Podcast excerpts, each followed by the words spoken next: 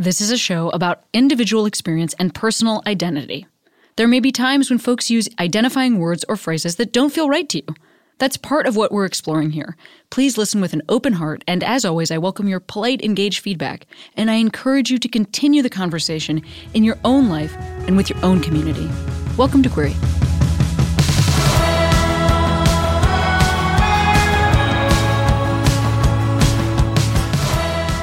Queeros! This week's episode is a chat with Jacob Tobiah. They've got a new book out called Sissy that is awesome, and and uh, I really enjoyed reading. Please enjoy this episode and other news items. Looking through, I don't think so. Enjoy. I've been feeling wrong, but I'm still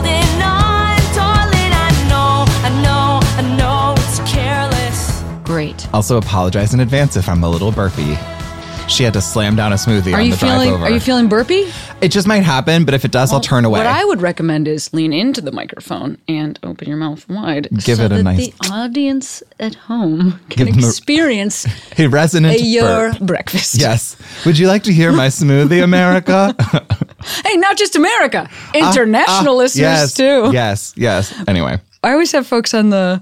Um, by the way, we're using all that, the burp stuff that'll go in. Thank you. I sure Um, hope so. Yeah, it is. Like burping femme is like a part of my I'm brand. looking right at Jordan, our know? our our audio engineer, and it's it's in. Yeah. Um, I always have folks introduce themselves. Would you introduce yourself? Sure. So I'm Jacob Tobiah. I'm a writer, uh, an author now, um, a reflective lady, sometimes to a fault, and a non binary kinky grandma.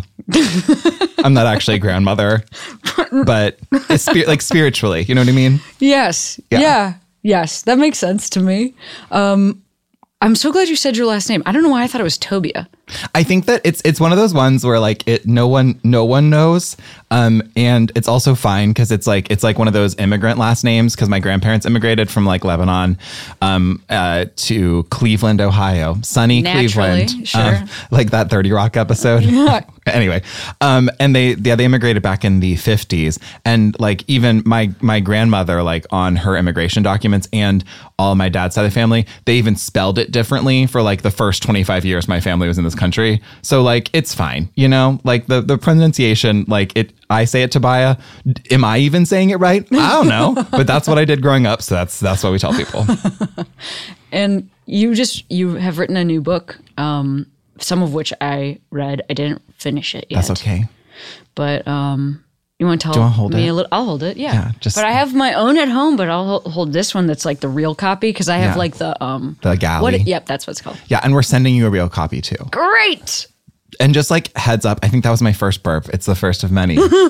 Mm. I, someone out there, someone out there, I don't know who, but someone out there, their kink is like trans people burping, and they're gonna love this episode. Also, this is like a this is like a very um it has a glitter cover, so I just want everyone to know that that like weird um swishing you hear in the background is Yeah. me rubbing the cover. Perhaps bring it book. closer. Yeah. Should we do some ASMR with the book? Okay. Wow, I just got like goosebumps all Um, up and down my whole body. But I feel like well, when did I even first become aware of you? Because it, it's certainly not this book. Hmm. Um, maybe you could tell me a little bit about also like the other stuff that Yeah. that you have gotten into or currently are up to. Well, I feel like, you know, pro- probably if we're trying to speculate how you would have heard of me, I mean, I feel like I've been hoeing around on the internet for a minute now. That's true, definitely. You know, like I've definitely been like I've been a little uh, uh, personal brand gremlin, trying to be less of one actually these days. Was sort of like, huh, that sort of backfired for my sense of self worth, um, and like and connection to self love. Maybe I should maybe I should throttle that like like one degree or two two degrees less. I, Um, I actually fully I hear you. Yeah like what does it mean i think there's some there's some really radical potential in being like huh uh what does it mean to treat my follower count as a lagging indicator of success and importance rather than a leading one you know That's right. like That's I think right. I think we get we get I think I, I feel like I was in this generation that got real fucked up with that for a second and I'm I am want to be part of fixing that problem too. You know? Well, yeah. I mean, for me, I also feel like uh, one thing that was happening. was like I just had to I had to be aware of everything awful all the time and just to make like four jokes. I just felt like what is the what is the price that I am paying? Right. Knowing Right. everything awful. Like Yeah. like Like I get on Twitter and it's like two minutes in, I'm done. yeah. Like spiritually, like emotionally compromised in two minutes. You know? Because if, like, in the days of ye old newspaper, Mm-hmm. everything awful didn't go in the newspaper because it was just printed once a day. Right.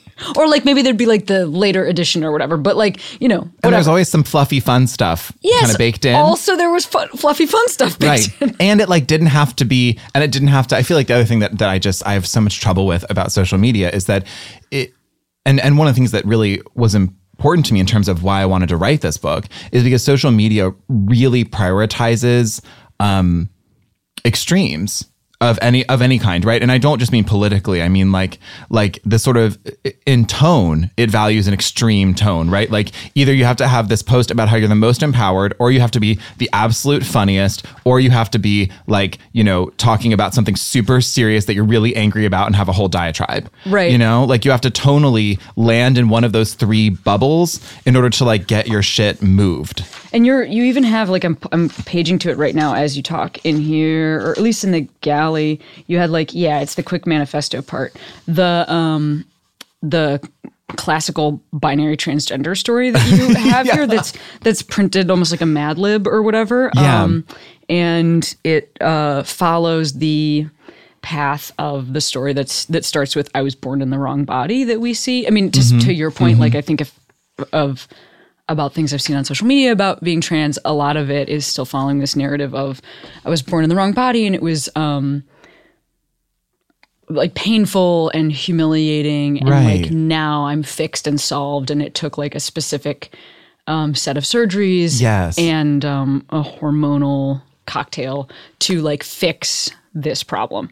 And I and you point that out and like have that in this book, which is called Sissy.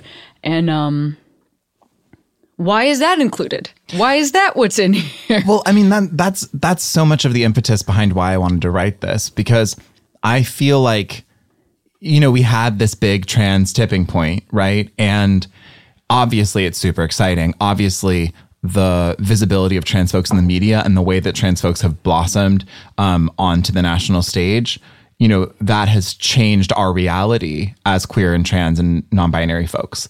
But I think that part of what happens when a community gains visibility for the first time or visibility for the first time in recent history, right? Which is, I think, an important distinction, um, is that you get a template that for what is the uh, most acceptable way to talk about your transness, right? The most acceptable way to talk about your journey through and with gender. And what was true for me is that the sort of mainstream trans narrative or the or the classical trans narrative, which is not in and of itself a bad story. It's a beautiful story, right? The classical trans narrative that a lot of like binary identified trans folks um, resonate with and and is their truth is a wonderful, wonderful story. It's it's it's courageous to tell. It's beautiful to tell. Um, and for anyone for whom it resonates, like it's your truth. You know what I mean? So what I'm not saying is that that that story is in and of itself wrong. What I am saying is that for cis people to say that is the only trans story that you're allowed to tell, that's when it becomes wrong. Yeah, and it it also um, prioritizes passing, which in a in a way sort of prioritizes erasure. Like, and Right. I'm, and I'm not saying that I'm not. Again, this isn't really like put on the tr- on the trans person. Like the trans person that is um, passing or or not pa- that's trying to pass isn't necessarily promoting their own erasure. Like I don't even Right. know if that's something that that person has in mind. But but as a culture, when we prioritize passing only, then that means that we. It, we it, it still we would still rather Yeah, trans yeah, people yeah, didn't exist. Like it's like Right. you know, like okay, fine, Be like trans, but everything don't was look terrible. trans or seem Exactly, trans for the love of God. You know, Right. and and and also like the idea of passing itself. I think it's so important that we name that passing is not an internal thing. Right? Like passing is not about it, it that the the idea of passing is not something that came about because trans people wanted to pass to ourselves Passing is something that is about the other and generally the cisgender heterosexual other consuming you and deciding whether or not you work, quote unquote, in the gender that you understand yourself to be. Yeah. Right? Like, I think that most trans people, when we look in the mirror, we pass to ourselves. Right? Like we we Well, we that's interesting. I mean, I guess I don't know. or I we don't know. should we should have the right to just like we should be able to just like we, because a woman shouldn't look like any one thing Yeah. a man shouldn't look like any one thing we should be able to look at our bodies in all uh, our beautiful gorgeous you know shiny trans bodies and all of their contradiction and all of their complication and be like i don't need to even think about passing because the only the only person who determines my gender and whether or not my gender works, quote unquote, in the world is me. And what I self report to everyone is what becomes in the world. I think that's a really interesting point. I think I was, I think maybe the only, the reason I was like, oh, I don't know, was just because maybe I in the past would have thought of that as like seeing. But you're right. You know, like, like, like you look in the mirror, you see who, who you are. Like, Right, you know, but, right. but you're right. Yeah. That's also, pa- that there's no difference there. Um, that's really interesting. I guess I, I have a lot of things that I want to talk about, but, but maybe one that I will ask you about Hmm. is, um, well, so for our listeners, I think I'm going to just give like a little bit of context about how you present, or maybe you can, if Yeah, you want sure. to, give some context about how you present. Yeah. Yeah. Well, because people aren't seeing me while they're listening to this. Um, so, well, I'll, I'll give a little summary of my outfit right now. I feel like it's pretty representative. So, right now I'm wearing like this really fuzzy kind of grandma type sweater um, that has like this beautiful kind of pearl inlay up and floral detail up and down the lapels. Um, and then a shirt underneath that says "They Power" from the Fluid Project, which my friend Rob started. I love. I Do you use him. they? I use they. Yeah, I use they them for my pronouns. Um, but I'm not like, but like I'm not precious about it. You know what I mean? And and different rules apply to different folks, right? Like there are certain people in my life who are still allowed to use he because they've literally raised me, and I'm like, you know what? I don't need you to transition to like use they for my self worth. Like if you're going to be in an interview about me, please do so. But like pub, like privately, like whatever, we get to set our own rules. And then also there's some people who call me she when I'm, you know, really feeling Sure. myself in different ways. Um, and then I'm also wearing a little high waisted, um, I think it's only occurring to me now, semi see through pants. Um, It's like a little Bo Peep vibe.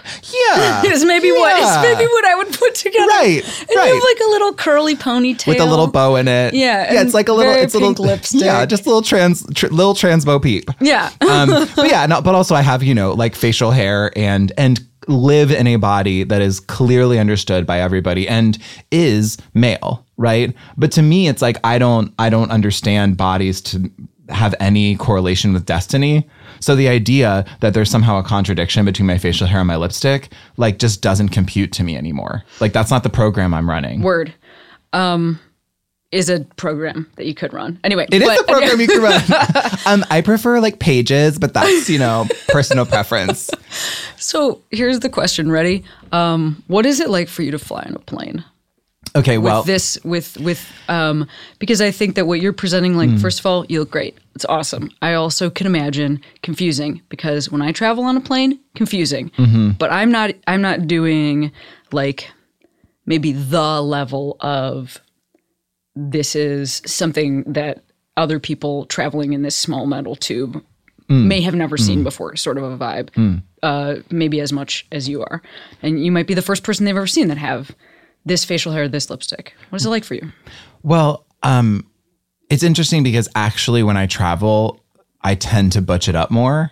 Mm-hmm. Only because like I only have so much emotional bandwidth before I like lose my shit Yeah. and stop being a pleasant person, and I don't want to be an unpleasant person to other people. That's great. And like I don't know what I would do if I were on a plane and someone started shit.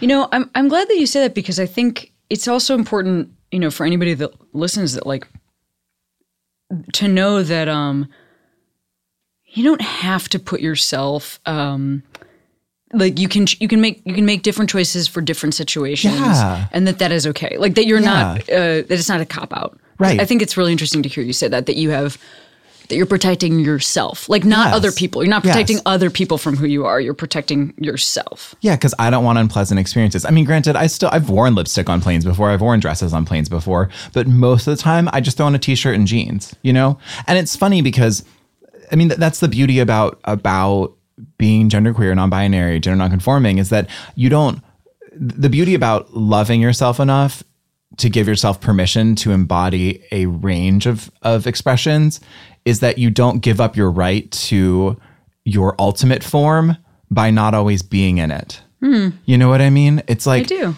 It's like I and and I I think that this is a really important message to get out to queer and trans young people especially is that like you don't owe it to anybody to be a martyr you owe it to uh, like what what I hope you will what I hope you will feel is that you owe it to be a survivor. I want you to survive. I don't want you to be a martyr. I don't want anyone to be a martyr. No one has to go down with this ship. You know what I mean? It's really complicated. And I'm, I'm so glad that you said that. Yeah. I was traveling, um, I don't know, like a couple weeks ago, just flying, and I, um, there was a trans woman in the same row with me who I could like, I could clock as a trans woman, and I just like thought to myself the whole plane ride that I needed to like kind of be aware of what was happening around Right, her. She was like right. in the next row over. We weren't sitting next to each other, but I was just like because I think about sometimes what it's like for for me to travel, but I'm not. I don't know that I. I don't know that I was I would be freaking people out to the level that this person who's just presenting as they should, but it's just like, you know, if you're a woman with short hair and you're cisgender, uh, I do freak people out, but maybe some of them can think that what's happening is not what's happening. I don't know. It's like very confusing being in public and having Right. anything going on that is outside of the accepted binary norms. Totally. And the other thing too that that I um that I think is important to acknowledge, you know, with us sitting at a table, right, is that one the only reason that your gender um and you're sort of like is it okay for me to like use transmasculine as a term to describe Yeah. the way you embody the world? Sure. Yeah, like that you're sort of transmasculine. Do you use the term what other terms do you use? Do you use butch? I mean, I use sometimes? butch, yeah. Yeah, like that your butch energy, that the only reason that it is not as remarkable as my like trans femme whatever is like perhaps a difference of color palette because like my gender involves pink and like bright neons.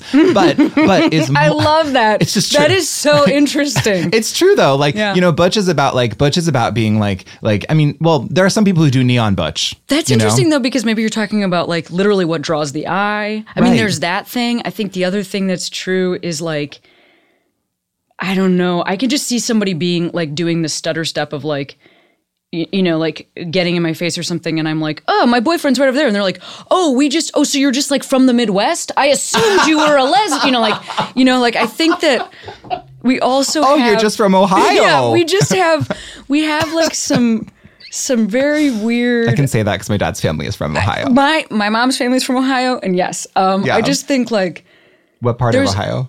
My mom's family is from um, right across from West Virginia, in a tiny co- town called Gallipolis. Where's your family from? Gal Police? Yeah, It- the name is Gal Police. Gallipolis. Gala Police. Gallipolis. Yes. That explains so much of how you became who you are. Can I also tell you more about Gallipolis? You're- You're, gonna really like this. Do you remember that movie, The Mothman Prophecies? I didn't actually see that. It doesn't matter if you saw it. Okay. It's like Richard Gere's in it, and it's about a Mothman, Mm-hmm. and he appears to people and he warns them. He's like, a disaster is going to come. He's a Mothman. Yes. He's a man. He's a moth. He's a Mothman. Yeah. Okay. Same. Yeah. Yes. Exactly. Just like a moth femme, Yeah. but like whatever. So, um, Luna that moth. happened in my mom's hometown. the Mothman prophecies happened in Gallipolis, Ohio, when my mom was in high school. Wait, so a, a guy dressed as a moth well, and gave people prophecies? a Mothman was visiting people and giving them prophecies. We don't know. He was like like never the really urban caught. legend started But- in Gallipolis. And then there was a, a bridge collapsed. A bridge collapsed and people died. And then people were like, this is what the Mothman was here to talk to us about. If you right across that same bridge, which is like then rebuilt, there's a statue of the Mothman in Point Pleasant, Virginia, West Virginia, and the bridge connected Ohio and West Virginia at this at this exact spot. So my mom is from the the place that the Mothman prophecies happened. Wait. Okay, so A, okay, so A, I have just my, my most pressing question is when are you going to do the re are you going to like executive That's produce, direct, write and Yeah. star in the remake of The Mothman and you need to be the Mothman? You're right. You're right. Like when is that happening? I need that in my whole life. I mean, you're completely right. Um, my grandfather, till his till the day of his death, insisted that there was no Mothman, but that it was his friend Earl. Thank Look, God.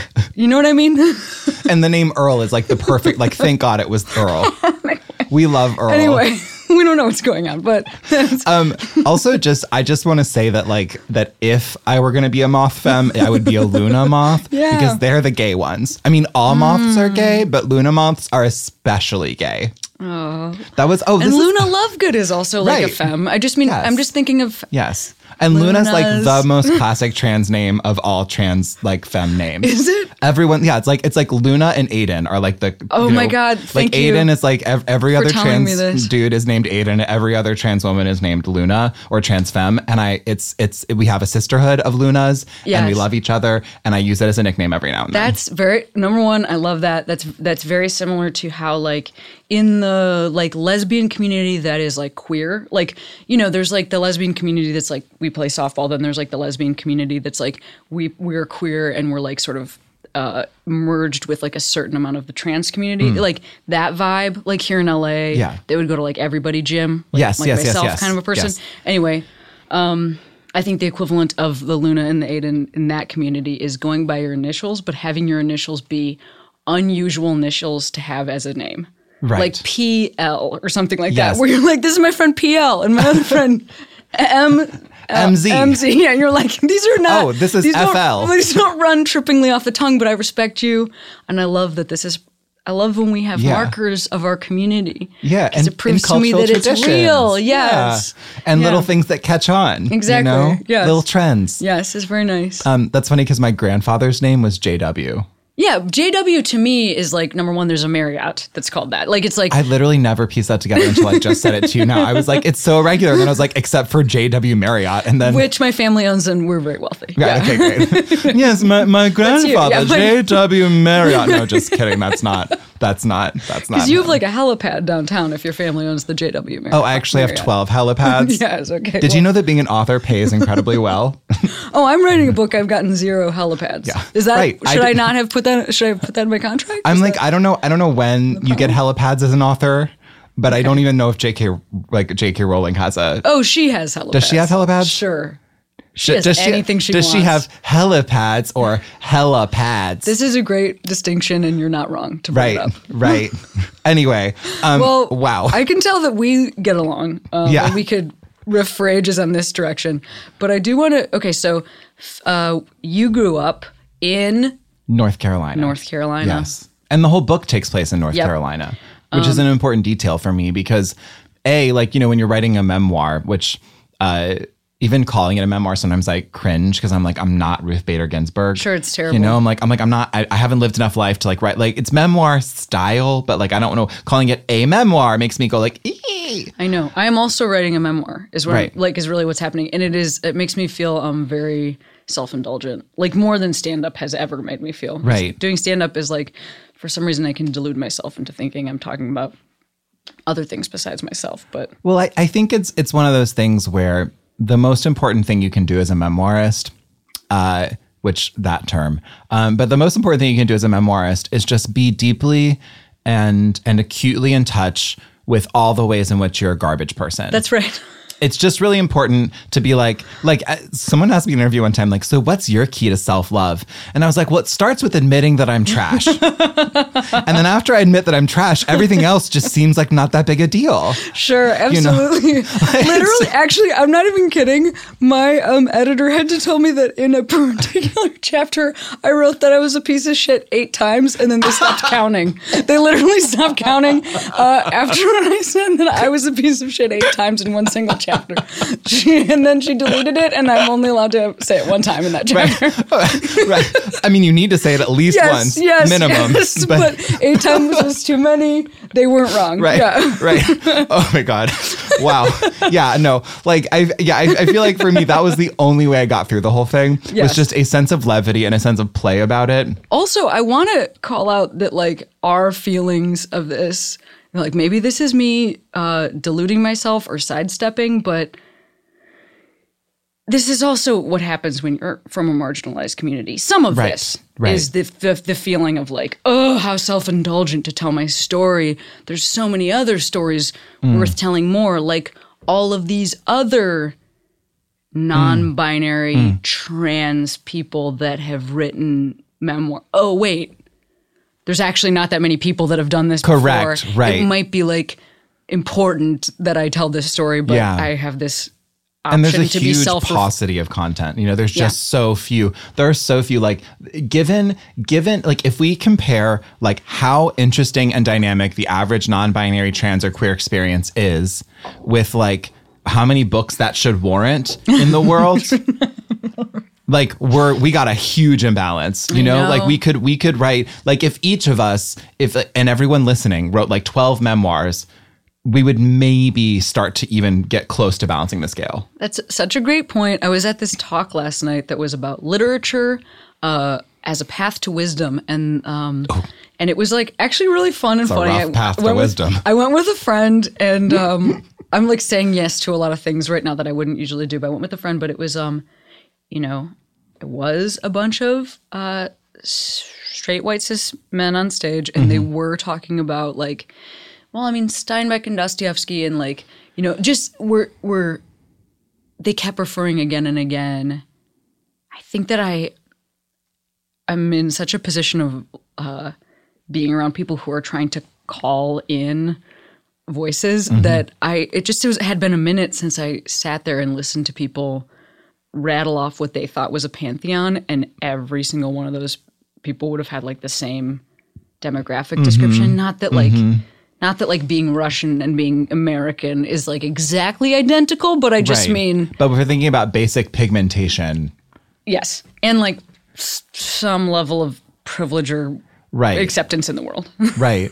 And and yeah i mean like i think that literature ha- literature like has- this like Yeah, like this literature that well you've god but part of me is like i'm like i don't even know if i want to be considered literature Sure. you know because i'm like i i i i i mean i guess i do but like I- I'm okay with literary Mm. as like an adjective, but I'm not sure if I'm cool as literature with literature as like a noun to name my product that I've like my thing that I've made. Because I, again, again, I'm like I'm too messy for that. Like I don't know. I I how, I can't be literature. Like I'm a I'm a mess.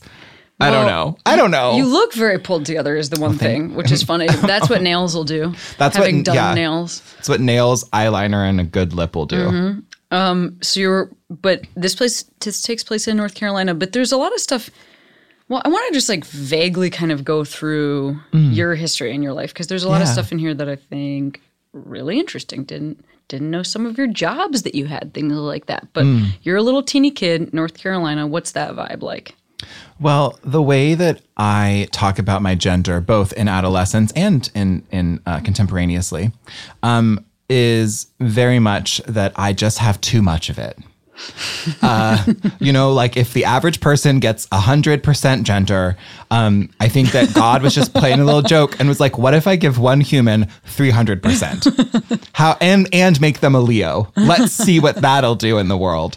Um, I feel like I'm like some experiment. Um, because I just, you know, and like I just had gender coming out of my ear, like out of my ear, like I, out of my ears. I just, it was everywhere. Like I wanted to, my ideal day when I was a kid, I was like, cool, I'm gonna, you know, put on my like dirty sneakers, run around in the creek behind my house, you know, like find some really cool sticks, fight with them, like get super dirty, find as many bugs as we can, pick 12 flowers, go get some like clay from the creek bed, make my mom a little vase out of it, bake it in the oven, put the bouquet together, go get cleaned up, have like mac and cheese for dinner or whatever, and then like come downstairs and uh you know, do arts and crafts like braiding something while watching a science documentary.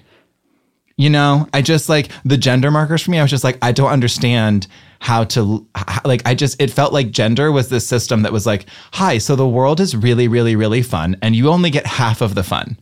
And I was like, excuse me, I would like all the fun because there's a lot of it. And bugs are fun. And also ponies are fun. And I don't understand why one is the thing that I'm encouraged to love and the other is the thing that I'm not encouraged to love. And I'm just going to love both of them, especially if they're neon, either of them. You know, like My Little Pony, like the uni- unicorns, or like bugs. You don't even have to be fan- fantasy about it. They're just neon bugs in the world, or iridescent little beetles. Yeah. I love those like June bugs. Oh God, get them away from me! But I'm they're real so, anti they're so bugs. pretty. They're so pretty. Like their little wings are like iridescent and No, like like no, they fly at your face. I don't think they. I mean, so, I don't. I've never had a June bug fly into my face I have. intentionally. I've had that happen. Really?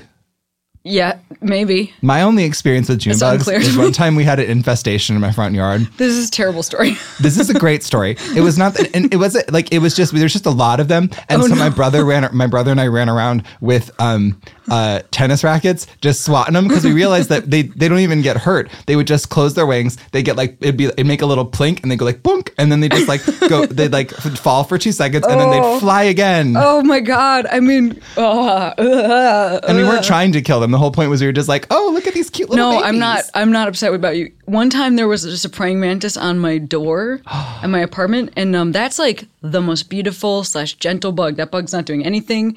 I um, I was just like, well, I guess I'll go get a hotel room. I can't walk. It was even a small one. It like wasn't even a big praying mantis. They're like was. they're the gayest bug. Yeah, they're like they're just like, hello. yeah. Look it at my little. I mean, it was. my little lip flip twist. I understand, but it was horrifying. They stretch like that. Yeah. Like, ah. I wish I wish this was on video. It was horrifying. We have to like Yeah. make a little video of praying mantis yeah. stretching. You know, it's very you're very good at it. Yeah, thank you. I've been practicing. Um, but yeah, I know. So I, you know, it's like I just had a ton of gender as a kid, and I didn't. I I just had a lot of trouble. I just had so much trouble admitting or or acknowledging that the rules I was being taught had any validity. You know, and I fought them pretty pretty ferociously um, until it just became it just became too much. You know, it was like either you will not have a friend or you'll figure out how to be friends with boys and act like a boy. You know, and then even then, like it's not like I adopted some sort of masculinity that was trying real hard. I was like, cool, well, if I have to be a boy, I'm gonna be a nerd because nerds get Dragon Ball Z, and that shit's still hella gay. So you were a nerd? Mm-hmm. Oh, totally. And I was like, okay, fine. If I have to like like space, or if I have to like things that are masculine, I'm gonna like astronomy and sciences. But really, I just want to look at them shiny ass nebula. Wow, yeah. They're gay ass dust clouds out in the fucking cosmos. I love them. Wait, so like what did that translate to at school? Being this like nerdy interest and stuff like that. I was just like really good in classes and was always the teacher's pet and you know checked out like every single book about stars and planets that my elementary school library had. Were you loud, quiet? What kind of vibe? Oh, very loud. No, I didn't stop being loud. I wasn't like by being nerd by being a nerd. I wasn't quiet. I'm like trying to think if I knew like a loud nerd. No, yes, definitely. Oh my Yeah, god, def- yes. definitely. We all know What that am I person. talking about? yes, I had a girl. I had a okay. There was a person in my class who was obsessed with bugs, and I love her already. specifically obsessed with cicadas, which come every 17 years, hatch and emerge in Chicago, which is Yeah. where I was growing up. And so um, she had a song that she was also like a very like a gifted pianist, Mm-hmm. and she um, wrote a song about cicadas. No. I could literally sing it now you? to this day, but I don't know if it's like trademarked by I her. I think that I think. Can I hear it? I really want to know. I'll sing it with you if you teach me. Okay, but I, well, I'll sing it to you.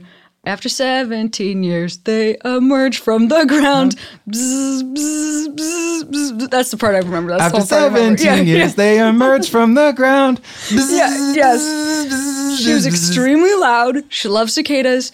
A lot of times, she wore a homemade cicada hat to school. So it would be like a, it was like made out of paper. It was a Yes. circle with like a little thing under her chin, and it l- looked like a, like a cicada with like little antler coming out and stuff.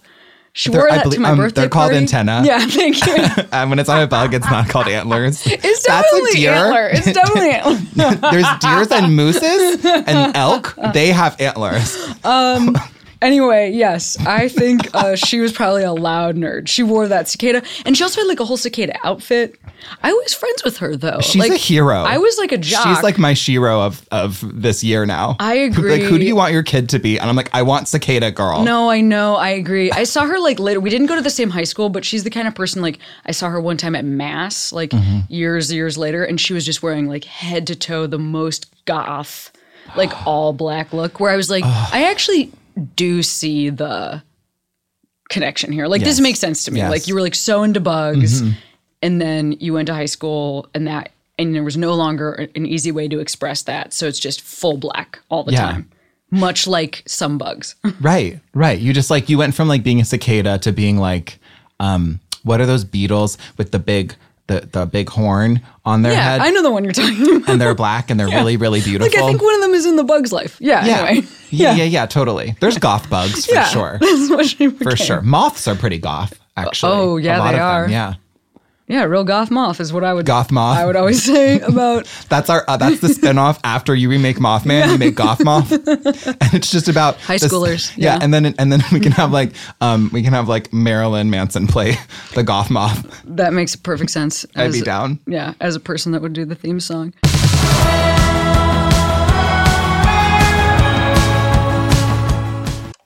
Back for another game. You know it. What's going on? Just one more week till Max Fun Drive.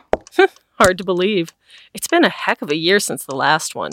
We're now a worker owned co op. We raised $50,000 for charity last year. And we've added a bunch of awesome new shows. But do you think we're ready to do it again? Absolutely. Lovely new gifts are lined up. The episodes will be amazing. And wait till everyone hears the bonus content. Yeah, plus they know to go to MaximumFun.org slash newsletter, so they're getting all the news. Oh, like that meetup day is on Thursday, March 21st. Then what's bothering you? Me? Oh, nothing. We're all set for Max Fun Drive to start on Monday, March 18th. I just didn't want you to see this coming. Check. What? Hang on!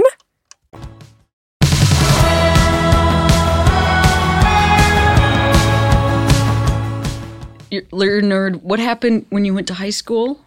Um, so in high school, like I, I did that very classical thing that a lot of, um, that a lot of like gender fabulous, non-binary and trans folks do, where we're like, okay, I'm coming out as gay, and then I'm done, right? And like, How did that go over North Carolina? um, it was it was interesting because it was you know I came out like to my whole community when I was 16. I was a sophomore in high school. I was playing Prince Charming in the school play Amazing. and was like, this seems like a really opportune moment to just let everyone know, like, I, I I'm actually not enjoy, like, I mean, I'm not not enjoying this kiss on stage, but but I am performing.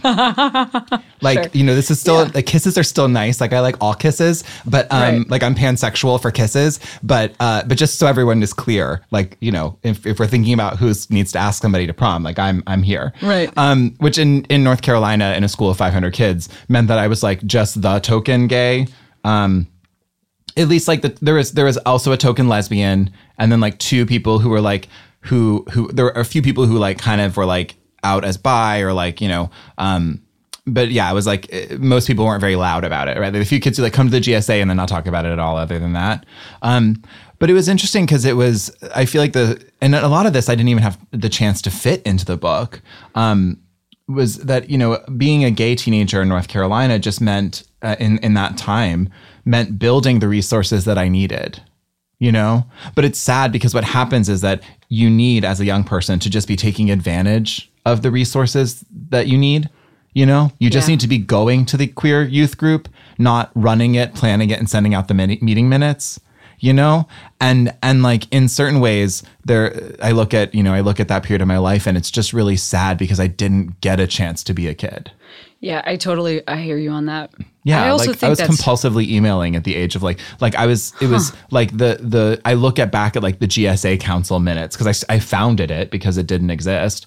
Um, well there was something in durham but durham is very far away from raleigh in high school driving time you know? Like it's a 40 minute drive which isn't that much in real life like as an adult but when you're like a teenager and gas money is like an issue like that's quite a also like a really different vibe Right. and like not the same city at all. Right. Yes. And so like it wasn't realistic to be like, hey, queer kids in Raleigh, go to Durham for all of your community resources. Sure. It was like, no, we need something here that like is only a 20 minute drive or a 15 minute drive because half of these kids still have to get their parents to drive them anywhere. Right. You know, and a 40 minute drive is like crazy if you're asking your parents to drive you back and forth and then back and forth again. Hmm. Um, but anyway, so you know, it was it was complicated, but but what happened is that towards the end of my time in high school, I was just sort of like, oh, this is not just about like who I want to fuck. This is also about how I want to fuck and and also about like how I want to exist in the world. Like there's there's something more here. Um and it's funny cuz the way that I the way that I framed it because I didn't know how to say like I want to try wearing high heels for me. So I just like framed it as like this intellectual exercise where I was like, well, I need to understand what's really going on underneath misogyny. I need to understand my male privilege. So I'm going to wear high heels to get a better sense of empathy for what women are Who were experiencing. you saying that to? Like to myself and to other people when they asked why I was doing it Wow. you know and so i was able to so i pretended that i was like exploring femininity as just like an intellectual thing because i wanted to be a good feminist right and then i came to realize pretty quickly like oh fuck i love these things. I don't even get why i love them. I'm a terrible feminist for loving them. Oops. But like wow like i love high heels. Oh no do i like makeup? Oh shit i like makeup too. Um, but i don't like dresses. At least i don't like dresses. And then i put on a dress and i'm like oh no i like this too. Shit. Like you know and it's and it's just this gradual process for me of slowly but surely finding my way back to everything. And there are times when i look back on it and i'm like like the writing was so on the wall and i and i look at myself as a young person i'm like girl how did you not see that but then i but then when i really take time to think about just how severe and profound the sort of desecration of my gender was as a child i remember like the hill i was climbing back or or the sort of the like pit i was climbing out of Sure. I mean, also, know? I don't know what size feet you have, but do not get me started I'm looking and they seem to be slightly larger than mine. Uh, it's also, it's like you literally want to wear something that isn't always made for you doesn't even exist. yeah, like the like yeah, the- like size 12 heels are not easy to find in any store. Yeah, so- except for Nordstrom Rack. God bless Nordstrom Rack. Yeah. I stand for them so hard. I want a contract. I want to be their spokesperson. Nordstrom in general as a brand is something I've talked about multiple times on this show because Right. I think that weirdly they do like I think it's an un like an unheralded place that has some safety. I've experienced some safety there. Yes, totally. Um, and I Mm. Especially the rack, even more than the, than the main store. Like the Nordstrom rack is like it's some. It it feels like it feels like, and and I mean this in the. I mean this because to me the paragon of like safe affirming shopping is Goodwill. In terms of like gender experimentation, because you just go into Goodwill and everyone's just like, yeah, like put on whatever you want, like Right. whatever. I don't know if you're shopping for a Halloween costume, if you're really going to wear that dress to something, but like enjoy, you know? And I feel like Nordstrom Rack is like the closest I've found to like that thrift store affirmation experimentation level of like everyone just being like chill about shit. Yeah, there's like piles of shoes thrown in the corner, like dig, dig through it kind of a vibe. Yeah. and I live for that. But they're like, no, but this pile of shoes is all size 12. And these are new. yeah, they're new and they're all size 12. Have fun digging through them. When did you start going to Goodwill? That well, that was when I thrifting was the way I reconnected with my gender Mm. and and reconnected with the idea that you can play. You know, like because because when I was growing up, and this is actually a, definitely something I wrote about. Yeah, like, I read I read some of this. yeah, the stuff about going to the mall as a as a teenager and how the way that malls are structured precluded the possibilities for what my identity could be. You know, because there aren't there there was no way for me to try on quote unquote women's clothes and feel safe or okay. You know, it and and even like to this day, it still takes courage for me to go into a women's store that is acknowledged as a women's store and and try on something that, to see if it fits. Yeah, same. I mean, I I um I wear a lot of shirts from Bonobos, um, which has been bought by Walmart now. Um, which I always say, but a lot of times folks on the road will ask me where I get my shirts, and it's I love that company because um their stuff just fits me. I do get the collars fixed, but their Yeah. stuff fits me okay without it having darts in it, which is Yeah. like a problem for what I'm doing. I don't want to have darts in my shirts. Same. Um, But then I also, yeah, I but- hate darts. Yeah, darts are a they ruin me. so many vintage dresses for me. Yeah, They kill them. Yes. Like I'll have like it'll fit everywhere and be perfect, and then there'll be stupid darts, and I'll just be like, ah, you and I don't need those darts. yeah, we gotta like we gotta Yeah. like start a like queer anti dart tailoring biz. I completely agree. We're literally just like, hey, do you hate darts? Doesn't care if you're, Yeah. tra- I don't care if you're trans masculine, trans feminine. Yeah. Come here, we'll take your darts out. Well, they won't. I mean, the thing, the reason I bring up Bonobos is because it's like they, the whole point of it, and they do have like stores you can go in and try this stuff, but it's supposed to be like, we'll ship it to your house. Like you'll, the the sizes are standardized, and we'll ship it to your house. And for me, that was like such a um, game changer in terms of accessibility for clothes because it is Nordstrom is a place I call out because, like, oh, if I go in the men's section there, and literally, I've only ever had, I'm sure there are going to be some listeners who, whatever, I don't know what everybody's experience is. I've only had positive experiences walking into that side of the Yeah, same. thing. But you go into what you're talking about, or like anything that isn't, uh, and like, but anything that isn't uh, a department store usually is like men's clothes, women's clothes are like not even in the same. Yeah, they're like Store. across the aisle. Maybe they're across the aisle. Maybe there's just maybe this is like structure, and that's you know Right. whatever the limited. What are the what are the per- current brand? I'm I just thinking know. of I haven't myself been to a going in. mall in a million years. Me neither. I went to the Grove for the first time the other day, and I was like, "Whoa!" Yeah, I have. I went the last time I think I went. I just remember going.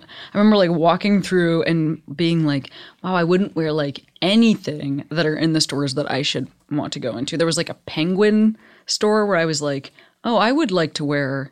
Like the shirts that are in there, but then I walked in and it's literally like the broiest dudes. So I was trying Right. to figure out like, am I going to be okay?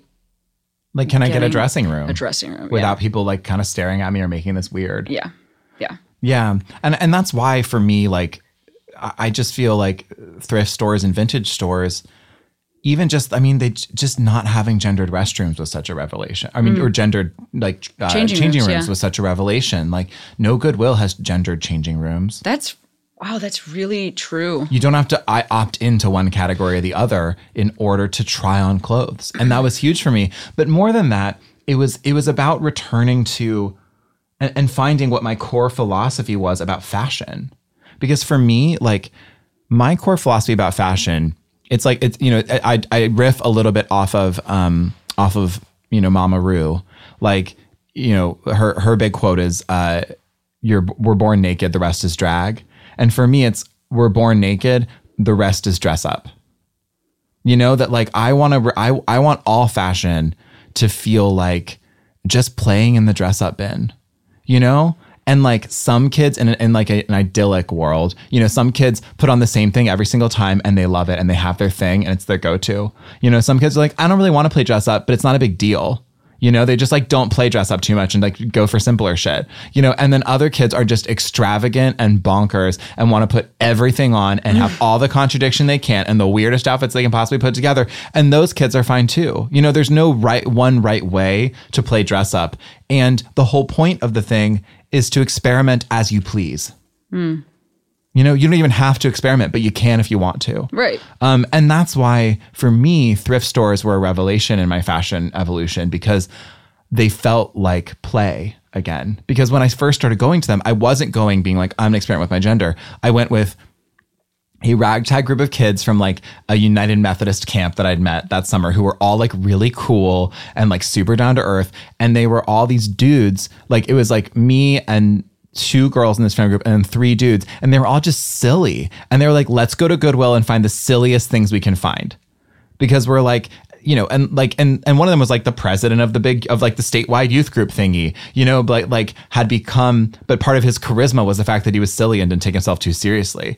Um, and like, you know, we went, we went into the Goodwill together and we were like, okay, everyone, we're going to go into the little boys shirt section and we're all going to get shirts that just like don't even fit and are show off our tummies. And then we're going to go to Target and mess with people, you know, like that was our day. Like that was an activity for us, you know? And, and in that space, I, I found a way to play again. And then once I started playing, it's just never stopped.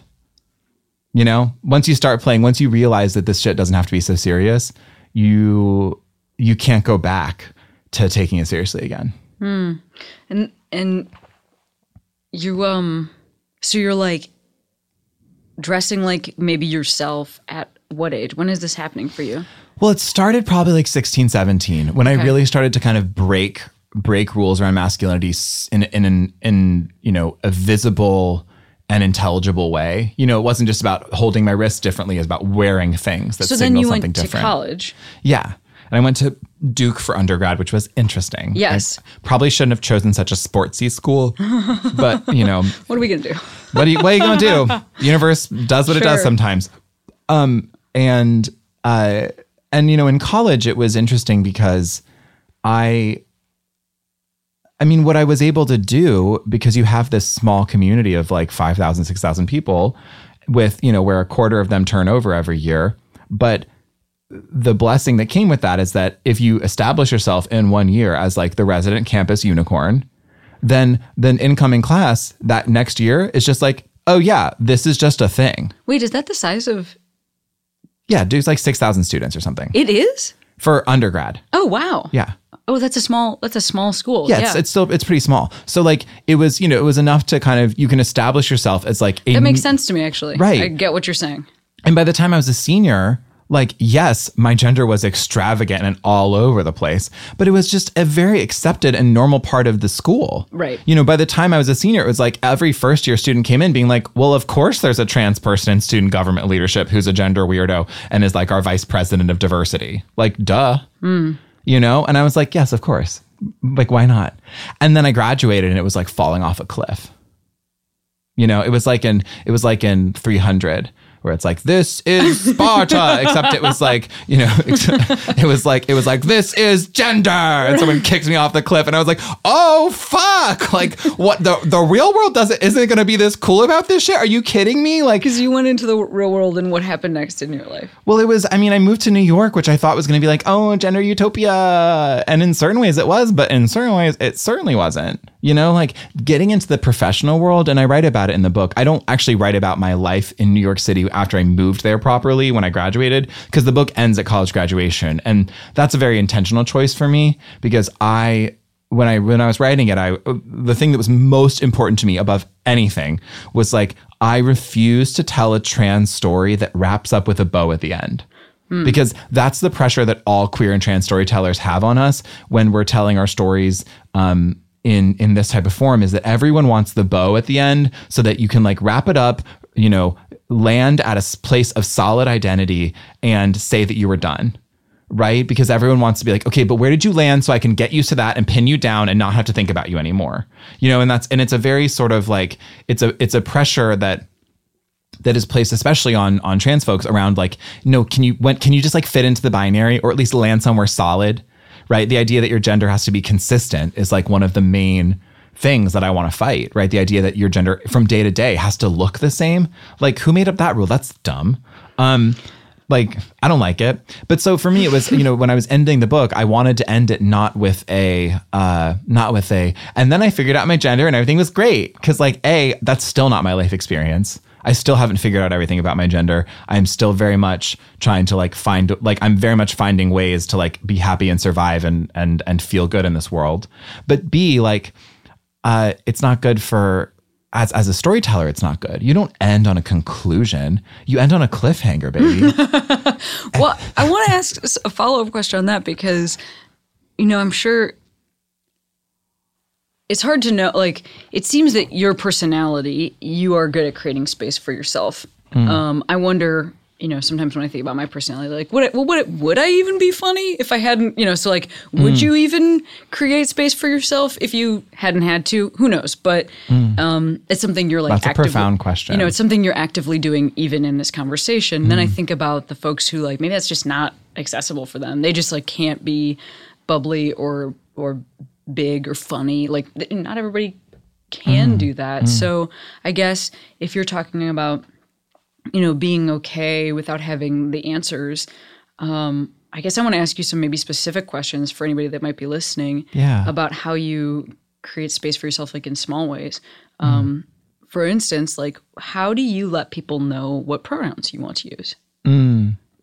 Well, it's you know the the the proper answer is like you know I introduce myself every time and say hi I'm Jacob I use they them pronouns you know like yeah that's but the I, proper that's answer. what I feel like. I feel And like I'm not- like I feel like you're the person that could give the multiple multitude of answers as opposed to just the one because that's not the real answer no one actually like even even people who where that is their goal in navigating the world you, you still fall short sometimes you know and for me the the thing that i've learned to hold is and this is partially you know uh, from being like an academic asshole but it's like language is a signifier of intent and and meaning right? Language is an imperfect way to describe anything right? You can never capture the fullness of something in a word or the fullness of something in in uh, you know a, a, even a series of words.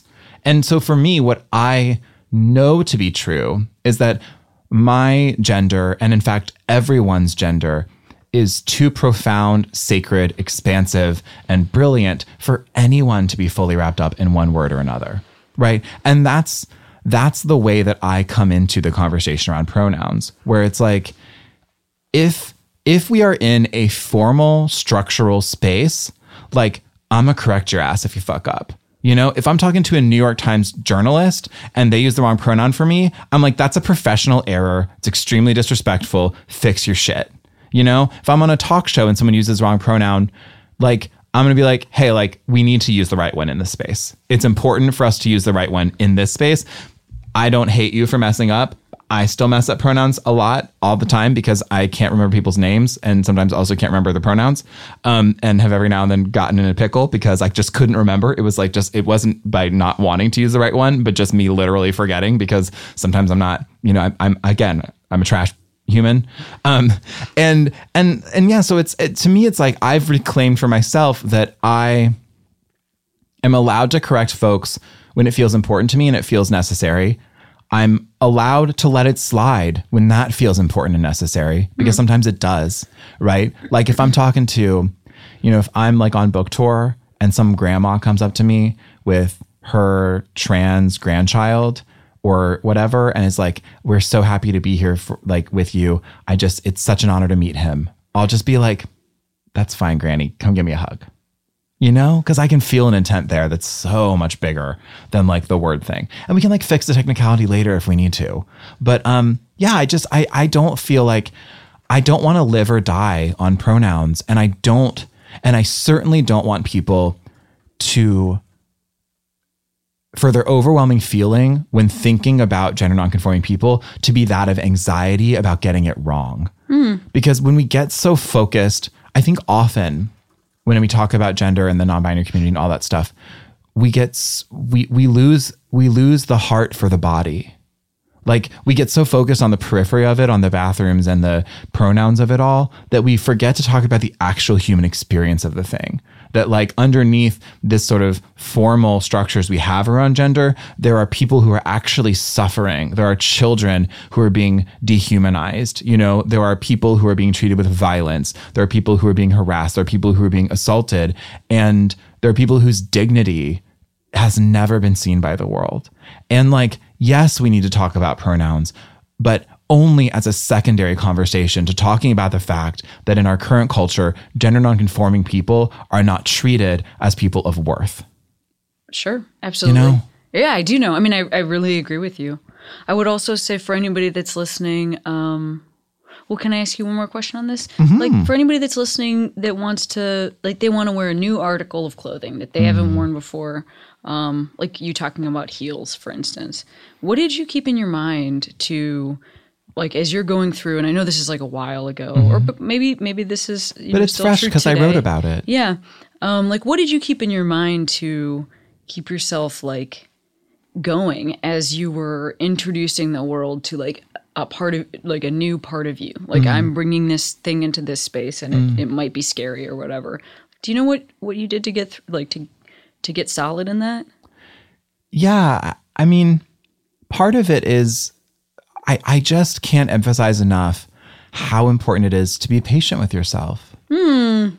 See, I think I, I thought you might have some good answers. yeah, I think so. because yeah. you know, I feel like the way that as a community and like as a Tumblr universe Mm-hmm. that we talk about like, you know, a trans person wearing high heels for the first time, it's at what what ends up happening is that the ability to be femme in public or to be butch in public, um, the ability to appear trans in public or present as trans in public for the first time becomes a litmus test for your courage. Mm.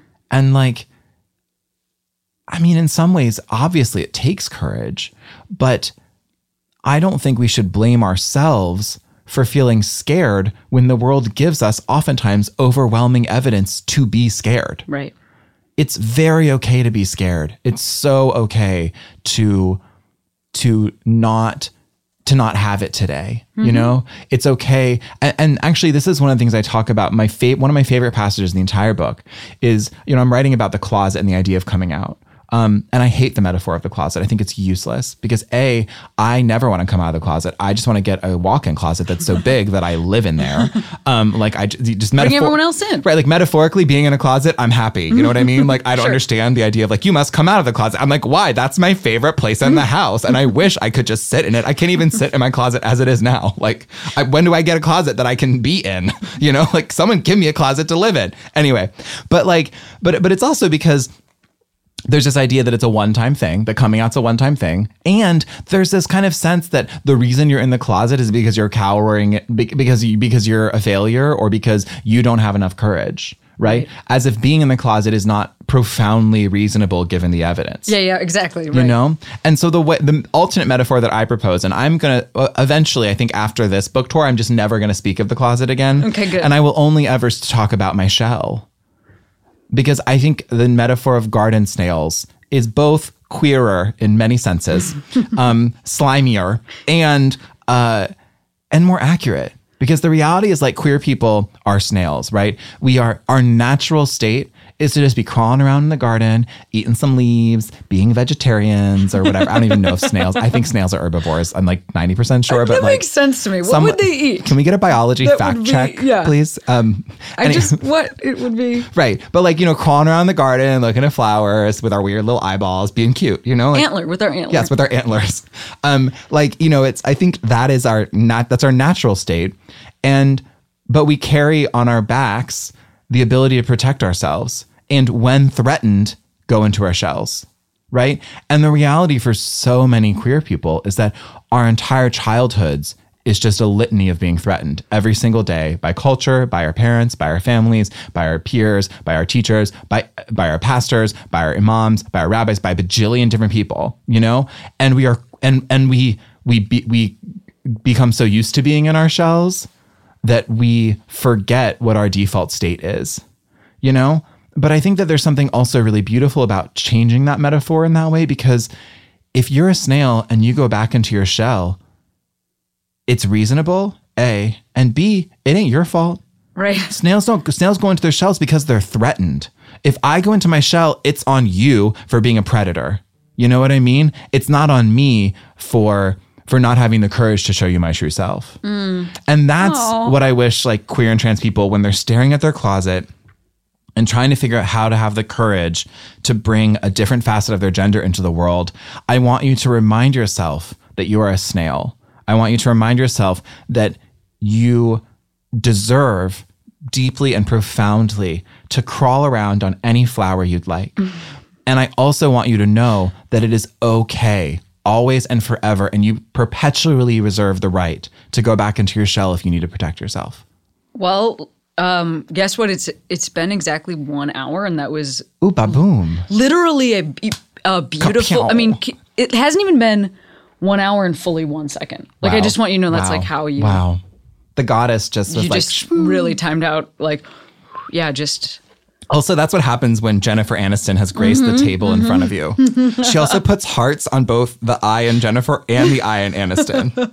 she's somebody who. She's. I'm sitting in front of her signature right here. I mean, she I- sat in this chair probably. Do you want? Do you want to know a good story? yes. I I met her, and when I met her, she didn't. She didn't say her name, and I feel like it made me really happy. Like I was like, "I'm Cameron," and she was like, "Hello," you know, and that's that's a certain level of Wow. fame in life Wow. where you're like, "Well, you know who I am." Right. I'm, I, I, I, like. I'm Cameron. Hello. Hi. So good to meet you. Isn't that great? I know. It's like it's like it's it's it's important to be self-aware of your royalty. You know what I mean? yeah, exactly. Like gotta I know. I'm like, you know, I'm like, Queen Elizabeth doesn't have to introduce true. herself like, either. Yeah, like true. Like it's not. There was no. I wasn't confused. There was no Wow. part of me that was like, just give it to me. Um, say it one more. Say it's like just if you start to mouth it, I'll remember it. Right. It's It's on the tip of my tongue, but I can't But quite place ya. can't. yeah. No, she was like, Wow. yeah, isn't that pretty great? Just the idea that you were even both of you were in the same room at once. Oh yeah. Already like like that's I'm already writing like a fan fiction anyway. I mean, well, There you are, right by her signature. You Wow. can sign the table underneath if you want. I'm totally gonna. I'm gonna And, sign right next to Um, it. Before I send you back into your day, I just want to ask if you want to shout out a queero, yes. a human or a place or something that made you feel like you could be who you are today. Um, I want to uh, shout out uh, Bayard Rustin, who is was a major leader in the U.S. civil rights movement. was a, was one of the initial advisors to Martin Luther King Jr. Um, taught in according to most sources was one of the first people to teach Martin Luther King Jr. about the philosophy of nonviolence. was a was a gay dude.